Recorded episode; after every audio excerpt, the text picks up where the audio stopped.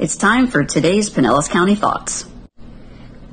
And today we're going to talk about term limits. If you remember, the biggest part of my platform for running for county commission was the fact that we had a commissioner who was 24 some years already and still on the board, and my opponent was trying to run for a third term and serve for 12 years.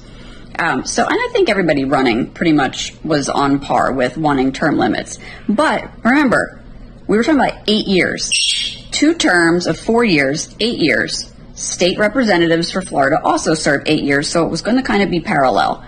Now, all of a sudden, everyone who was for term limits is now talking about how they want it to be 12 years. So if you remember this, Barbara Haselden was starting this petition back in January. She had until August 16th to secure 55,000 signatures, and unfortunately, that's a lot of signatures, and, and she they just didn't accomplish it.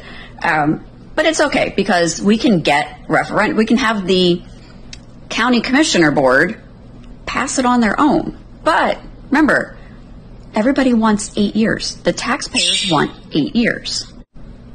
And now, all of a sudden, Chris Latvala says that he wants to support Dave Eggers' three year term limit proposal.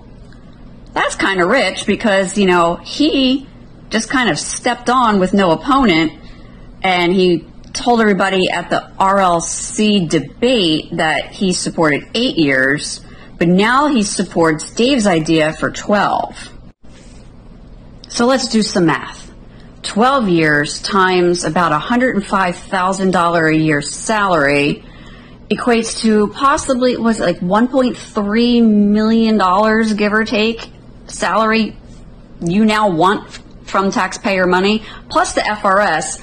So then if that gives you 12 years, that puts you right about retirement age, doesn't it, Chris? Um, so, I mean, that's a pretty sweet deal. So I can see why you're pushing for 12 years now instead of eight, which is what the taxpayers wanted.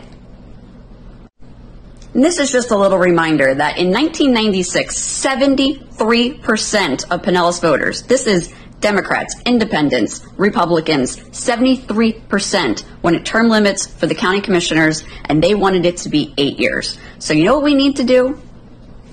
as citizens, we need to go to these Board of County Commissioner meetings and we need to pressure them to make it eight years because that is what the taxpayers want. Do not let them get four more years of taxpayer salary because they think that they can just skate along and be the incumbent and keep winning elections. Let's continue to remind elected officials that they work for us.